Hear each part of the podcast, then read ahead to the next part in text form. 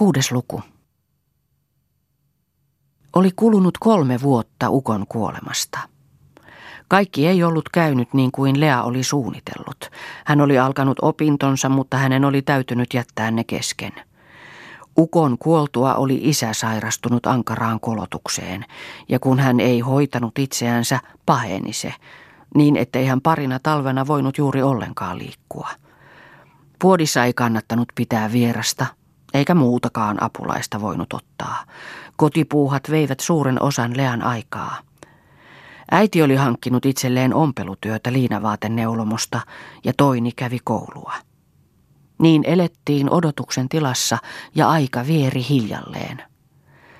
Kun isä sitten alkoi parantua, oli hänestä hyvin vähän apua. Velat kasvoivat ja niiden takuuksi täytyi heidän kiinnittää talonsa.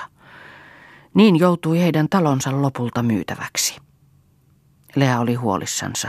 Äiti oli kiukkuinen ja isä kuljeksi häpeissään ja oli kotoa poissa. Oli usein painostava tunnelma koko talossa. Sitä kevensi joskus toinin iloinen tuuli. Häneen eivät pystyneet huolet eikä suru. Hän oli saanut aina kaikki valmiina eikä osannut pelätä mitään. Kyllä tästä vielä selvitään, sanoi hän. Lea näyttäköön nyt mihin pystyy.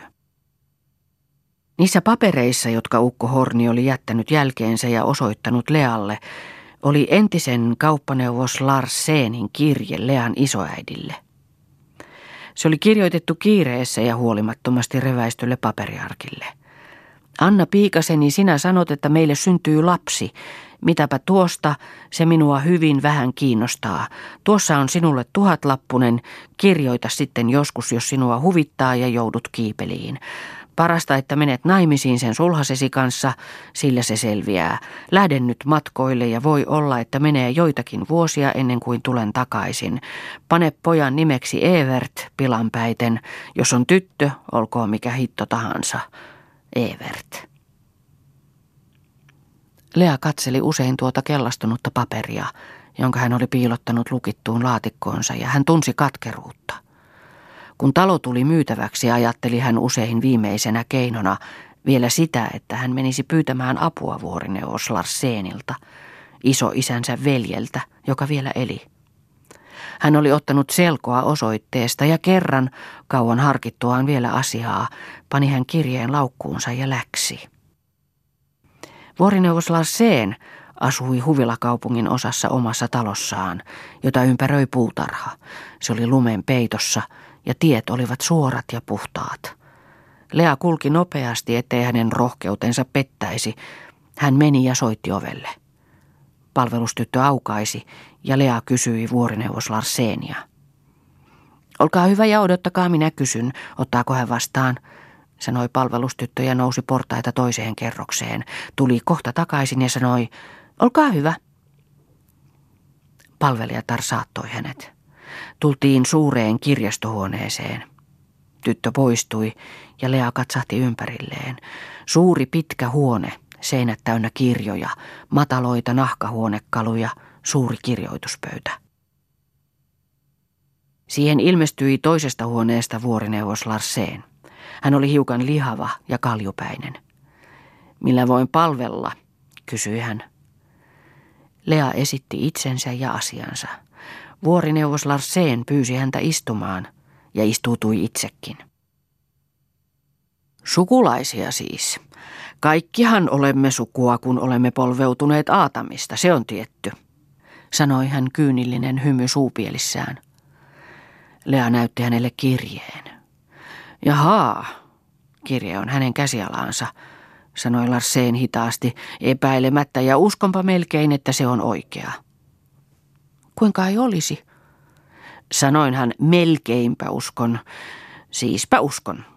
Oli hänellä vainajalla näitäkin asioita useita, että minulla taas on sukulaisia, on kunnia. Mutta tässä tapauksessa voisi kysyä näinkin, onko hän ainoa mahdollinen isä. Sitäpä emme tiedä. Kuinka? Lea oli hämmästynyt. Kukapa sellaiset tietää? Isoisä. Milläpä hänkään voi vakuuttaa? Voiko hän todistaa? Hän on kuollut, mainitsin siitä äsken. Tja, kuollut. Vaikka eläisikin, ei asia ole varma eikä autettavissa. Hän ojensi kirjeen Lealle, joka pani sen laukkuunsa. Tapani muuten ei ole sotkeutua toisten asioihin, olkoon vaikka veljeni. Kun ihminen kuolee, sillä selvittää hän asiansa lopullisesti. Tässä tapauksessa minä vetoan vain hyvän tahtoisuuteenne, sanoi Lea. Ei minulla ollut tarkoitus sukulaisuuden nojalla kiristääkään apua, mutta ymmärrätte, miksi juuri teidän puoleenne käännyin. Sehän olisi vain takaus. Meillä ei ole ketään, joka voisi auttaa. Ja teillä, herra vuorineuvos, ei ole perhettä. Onneksi. Milloin olette kuullut, että perheestä mitään hyvää on lähtenyt? Itse nyt näette. Pyydän saada olla vapaa kaikista perheasioista. En luullut, että niin voisi. Olisi tilaisuutta ajatella, sanoi Lea. Oppikaa se siis. Minulla ei ole noita tuollaisia perhetunteita. Sotkeutua johonkin, se on vastoin minun aistiani. Minä annan maailman olla rauhassa ja se antakoon minun olla rauhassa, eikö niin pikkuneiti? Pyydän anteeksi, että olen häirinnyt. Ei mitään, oli hauska nähdä teitä. Lea nousi ylös lähteäkseen. Jos olette hyvä ja kirjoitatte minulle nimenne ja osoitteenne tuohon, Larseen ojensi hänelle muistiinpanolehdikkönsä ja kynän. Lea kirjoitti nimensä ja osoitteensa. Kaiken varalta, sanoi Larseen, olen sanonut teille ajatukseni. Minä en halua. Mutta jos muuta mieltäni, annan teille kohta tiedon. Hyvästi. Pyydän anteeksi. Ei mitään, hyvästi. Eipä tuntunut lupaavalta. Mutta Lea sittenkin odotti tietoa hänen mielensä muutoksesta. Hän odotti postia joka päivä. Mitään ei tullut. Tuntui toivottomalta elämä. Talo täytyi myydä. Hanna oli vihainen Evertille. Hän suoraan karkotti hänet kotoa. Evert oli poissa monet päivät, ja kun hän tuli kotiin, alkoi sama riita. Lea suojeli ja puolusti isäänsä ja oli aina äitiänsä vastaan, ja lopulta oli kamppailu äidin ja Lean välinen. Mitähän tästä elämästä tulee? Tämä on muuttunut ihan pelottavaksi, ajatteli Lea. Eräänä päivänä, niin kuin monena muunakin oli tapahtunut, tuli Evert nälkäisenä ja ränsistyneenä kotiin. Oli viimeisiä talvipakkasia ja Evert hytisi vilusta. Lea laittoi hänelle ruokaa eteen. Äiti katsoi vihaisena ja sanoi tiukasti, älä nyt kaikkea hänelle anna, onhan tässä muitakin, nälkään tässä kuollaan ja hän tempasi voin pois pöydältä ja pani sen kaappiin ja pisti kaapin avaimen taskuunsa. Anna se pois, sanoi Lea pyytävästi. En anna. Lea, anna olla, pyysi isä nöyrästi. Onhan tässä ruokaa liiaksikin. Lean suu värähti ja vedet tahtoivat tulla silmiin. Tuo isän nöyrä ääni liikutti häntä aina sydänjuuria myöten. Jos olisi joku, joka hänet tappaisi huusi äiti. Sata markkaa minä sille antaisin. Evert otti hattunsa ja meni ovea kohti. Minne taas menet? huusi äiti. Isä, älä mene, siellä on pakkanen, sanoi Lea ja otti häntä takiliepeestä, mutta Evert meni. Hän meni, sanoi Hanna kiukkuisesti. Et hän anna hänelle enää yhtään rauhaa. Mitä hän voisi muuta kuin mennä, Tämä kaikki on sinun syytäsi, et osaa hänestä kiinni pitää. Pidäthän sinä kiinni. Menee kuitenkin. Vai minun syytäni tämä on? Minä muka tämän pesän olen hävittänyt. Täytyy hoitaa miestänsä kärsivällisesti, kun on sen ottanut. Eikö tässä ole hoidettu? Pitää koittaa ymmärtää häntä sellaisenaankin. Ja mitä se auttaisi? Kaikki on koetettu. Hän on mennyt niin alas kuin ihminen voi mennä, sanoi Hanna. Alemmaksikin voi mennä. Onko hän pettänyt sinua koskaan? Onko hän ollut toisten naisten kanssa? Sitä nyt vielä puuttuisi. Onko hän koskaan lyönyt sinua? Onko hän koskaan riidellyt? Hän istuu hiljaa ja kuuntelee, kun me huudamme ja ärjymme, ja poistuu tuolla tavoin. Mitä muuta hän voi tehdä? Ahaa, ei voi muuta tehdä. Ei. Epäinhimillistä. Kaikki on epäinhimillistä. Jos minä olisin mies, tekisin samoin, sanoi Lea kiivaasti. Hauska kuulla. Tahi joskus tuntuu, että minä löysin sinua. Olet pahempi kuin isäsi. Olen. En siedä enää tätä. Hän on liian hyvä. Ja minä liian paha. Hyvä. Nyt lähdenkin minä kerta pois. Menen maalle. Aina minä siellä itseni elätän vaikkapa Matin talossa. Pysykää te hyvät nyt täällä. Ja elättäkää itsenne vointinne mukaan. Oikea äiti, jos minä elättäisinkin itseni, niin miten toini ja isä? Se ei kuulu minuun, kerjätkööt, jos eivät muuhun pysty. Minäkin olen jo kyllästynyt tähän, kun en jo aikoja sitten lähtenyt, vaikka usein ajattelin. Jättääkö meidät? Niin. Onpa siinä äiti. Häpeän, että olet äiti. Hyvä. Hyvä olisi, jos et muuta hävettävää enää saisikaan. Äiti otti ompeluksensa ja laski koneellaan vihaisesti. Lea korjasi ruokapöydän ja pesi astiat. Toini oli vielä puodissa. Äiti on kovettunut, ajatteli Lea. Eihän se ollut ihmekään. Hän suri kovasti talonmyyntiä. Oli ahdistavaa ja hiljaista muutaman päivän, niin kuin aina kun isä viipyi poissa. Näki, että äiti odotti häntä. Lea odotti tuskallisesti ja Toini oli painunut töihinsä. Mutta isä viipyi vain. Pitäisikö lähteä isää tiedustelemaan, sanoi Lea jo hädissänsä. Kylläpä hän tulee, sanoi äiti. Parempi, että pysyy poissa. Eipä hän sillä aikaa kotona syö. Tässä alkaa syömiset olla lopussa. Minä lähden tiedustamaan itselleni työtä, sanoi Lea reippaasti. Joko vihdoinkin viisastut, sanoi äiti. Ei luku köyhälle sovi, kun saisi toinin ylioppilaaksi. Vuoden perästä hän, hän tulee. Siihen on vielä aikaa, vuosi on pitkä. Kun talo on myyty, sanoi äiti jo tavallisella äänellään, lähtisi minä Evertin kanssa maalle kesäksi ensin ja vaikkapa sinne jäisimme toistaiseksi. Mitä siitä arvelet? Ehkä se olisi isälle hyväksi, jos minä saisin nyt työtä, koettaisin tulla vähällä toimeen ja voisin auttaa Toinia sitten syksyllä eteenpäin.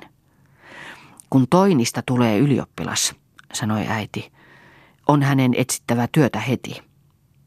Katsotaanhan. No, lähden nyt sitten vihdoinkin tiedustelemaan ennen kuin kesäpaikat konttoreissa täytetään. Äiti oikein tarmostui. Lea läksi kulkemaan konttoreissa.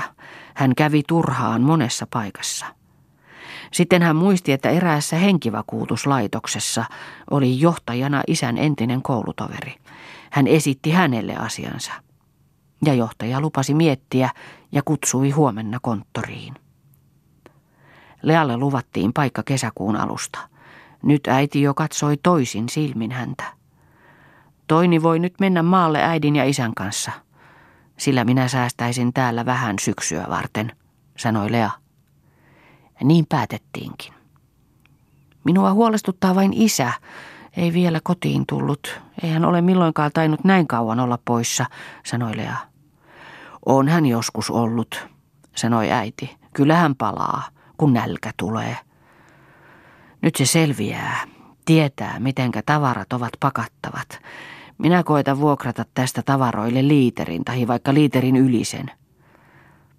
Koitetaan vuokrata tästä nuo päähuoneet, pyysi Lea.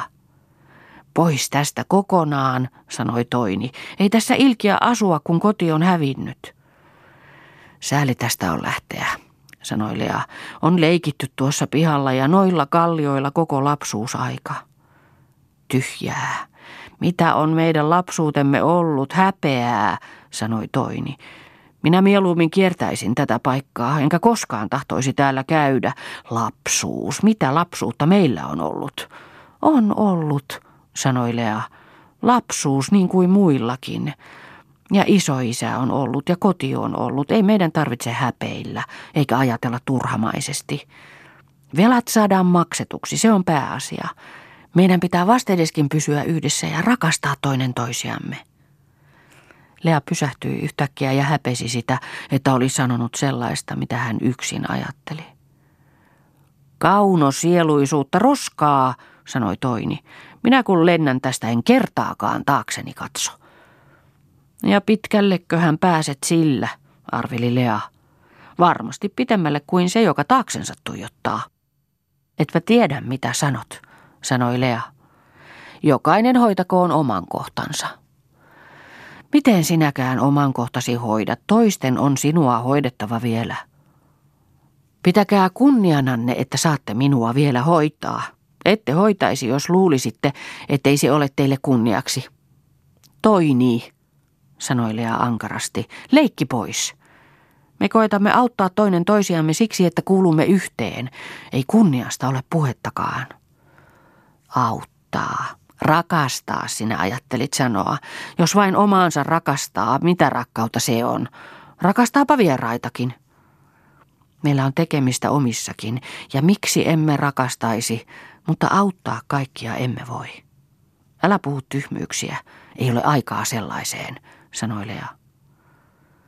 Älä viitsi olla noin juhlallinen joutavasta, Lea, ärsytteli Toini. Huonosti tuollainen juhlallinen asenne nuorille sopii, olet kuin mikä apostoli. Vaikka Toini puhui leikkiä, loukkasi se Leaa. Hän rakasti Toinia enemmän kuin tahtoi näyttää.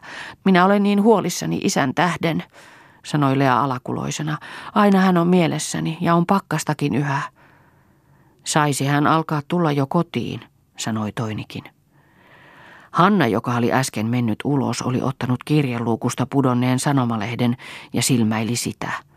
Yhtäkkiä laski hän lehden käsistänsä ja huudahti. Katsokohan tytöt, Toini, luehan, sanoi hän. Toini otti sanomalehden ja luki äidin näyttävän paikan. Satamassa saatiin ylös eilen avantoon pudonnut tuntematon mies. Mies on laiha, pienenpuoleinen ja tummatukkainen. Hänellä oli jalassa rikkinäiset puolikengät, harmaat naisten sukat, tummanharmaat housut ja musta nuttu, jonka hihan suut olivat rikki. Toinen tasku oli repeytynyt. Nutun povitaskussa oli hänellä naisylioppilaan valokuva. Mies toimitettiin Helenan sairaalaan, jossa häntä hoidetaan. Sehän on isä, huudahti Lea epätoivoissaan. Se on isä, sanoi Hanna pelästyneenä. Hän piti aina Lean valokuvaa taskussaan.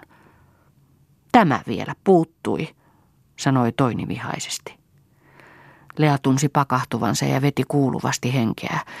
Lähdetään pian. Jos hän on kuollut, sanoi Toini.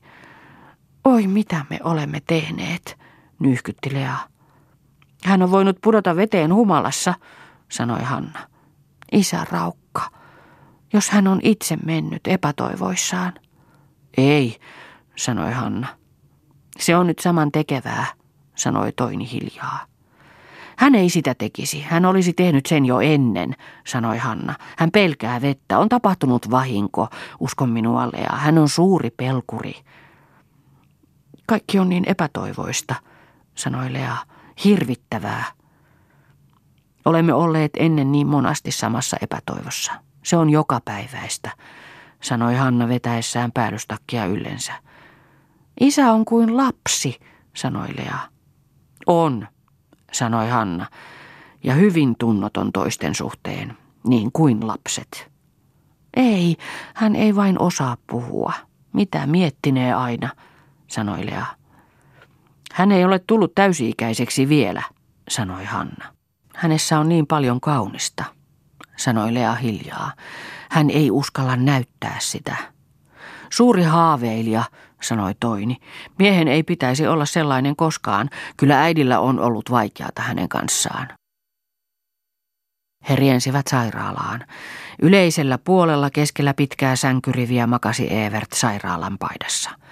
Hän ei tuntenut heitä. Silmät kiilsivät kuumeesta ja hän tapaili nopeasti sanoja, joita he ensin eivät ymmärtäneet. Sorvet liikkuivat alituisesti ja hän yritti nousta ylös, mutta sairaanhoitajatar painoi hänet vuoteelle. Kova keuhkokuume, sanoi sairaanhoitajatar. Evert, sanoi Hanna, etkö tunne minua? Päällikkö, kuiskasi Evert. Minua haavoitettiin. Luodit lensivät läpi rinnan, paljon kuolleita, kenttä täynnä. Tuossa, tuossa hän on.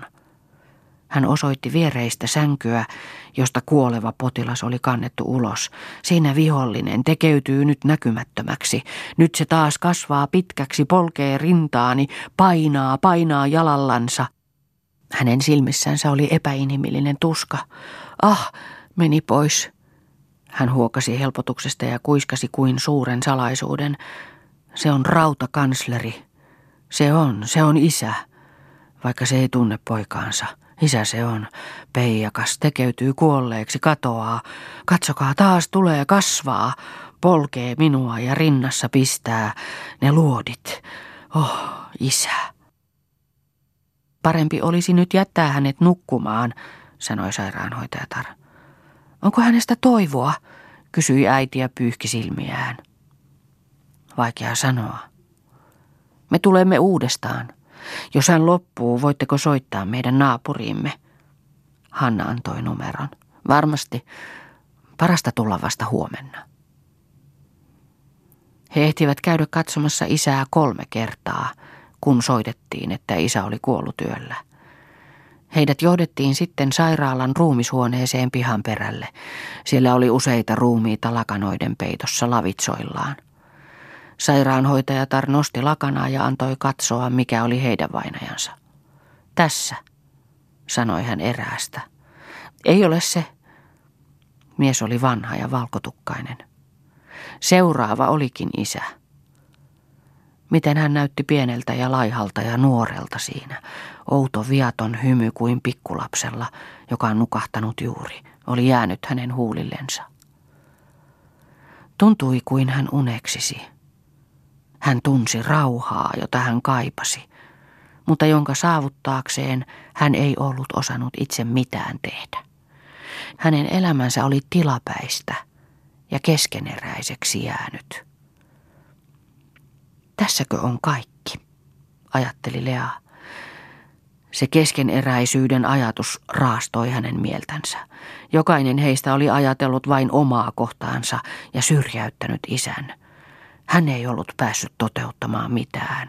Ainoa, minkä hän oli tehnyt, oli se, että hän oli antanut heille elämän. Kun Lea sitä ajatteli ja katsoi isää, tuntui hänestä kuin isä olisi sanonut, että se riitti. Se ei riittänyt. Se oli surullista. Tuntui kuin isä sanoisi, että se on monen ainoa riittävä teko. Kokonaan ei ollut silloin syrjään sysätty. Mutta ei hän tähän elämään tahtonut päästä kiinni. Eihän tästä voinut mitään tehdä, ajatteli Lea, kun jo toimeentulohuolet estivät näkemästä suurempaa yhteyttä. Toimeentulo ei ollut päämäärä sinänsä. Ja hiljalleen tunsi hän, että hänenkin elämänsä väri tulisi olemaan yhtä kalpea kuin isän. Hän ei saisi aikaan mitään. Hän ei osaisi pitää puoliansa – hänen piti soluttautua muiden sekaan, vaikka tunsi itsensä syrjäiseksi ja vieraaksi. Niin piti. Niin isäkin oli saanut tehdä. Hän rakasti isää. Hän ymmärsi hänet täydelleen, ja nyt hän tunsi, että hän oli menettänyt parhaan ja ainoan, joka häntä rakasti. Uskollinen. Se isä oli. Uskollinen omilleen. Hän oli puolustanut aina kaikkia, niitäkin, jotka häntä moittivat. Hän ymmärsi ne ja oli ollut ääneti. Hän oli sivuuttanut aina itsensä ja tehnyt toisille oikeutta. Mihinkään rumaan tekoon ei hän olisi pystynyt. Mitenkä voisimme moittia sinua mistään, sanoi Lea mielessänsä isällensä. Sinä voisit moittia meitä. Ette me ymmärtäneet edes rakastaa sinua, niin kuin olisit ansainnut. Kurjaa. Ja minä tiesin kaikki, enkä tehnyt mitään. Tuntui kuin hymy isän kasvoilla olisi muuttunut eläväksi ja hän olisi sanonut, puulaudu sinä vain elämään, äläkä välitä mistään. Hän mielessänsä lankesi isän eteen ja otti hänen kätensä ja painoi kasvonsa sille. Muuta maailmaa kuin se, mitä he kaksi sisässänsä elivät, ei ollut. Hän tunsi sydämensä lyönnit ja tajusi, että hän seisoi jäykkänä siinä ja tajusi todellisen maailman. Ensi kertaa hän yhtäkkiä ymmärsi, että hän jakaantui kuin kahdeksi ihmiseksi. Toinen läksi hänestä ulos näkymättömänä ja oli vain häntä. Toinen oli muiden havaittavissa ja oli vain osiksi häntä, joskus kuin tyhjä kuori. Tuo sisäinen näkymätön ihminen oli hänessä isää. Isä eli hänessä. Ja nyt kun hän hyvästeli isän ulkonaista, maaksi muuttuvaa osaa, tunsi hän väkevästi, että isä vielä kuitenkin eli, eli hänessä. Me tulemme tänne kohta ja tuomme arkun, sanoi Hanna heidän lähtiessään pois. Isä vietiin köyhäin hautausmaan ruumishuoneelle. Sinne hän jäi. Ja he palasivat kotiin vähäisiä hautajaisvalmistuksia tekemään. Nyt on meidän perhe pieni, ajatteli Lea. Kaksi on poissa. Onnettomuuksia voi vain kolmelle enää tulla. Maahanpaniaiset olivat kolmen päivän perästä.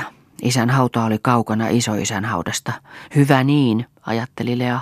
Isä pelkäsi aina isoisää. Minä kuvittelen, mietti hän sitten.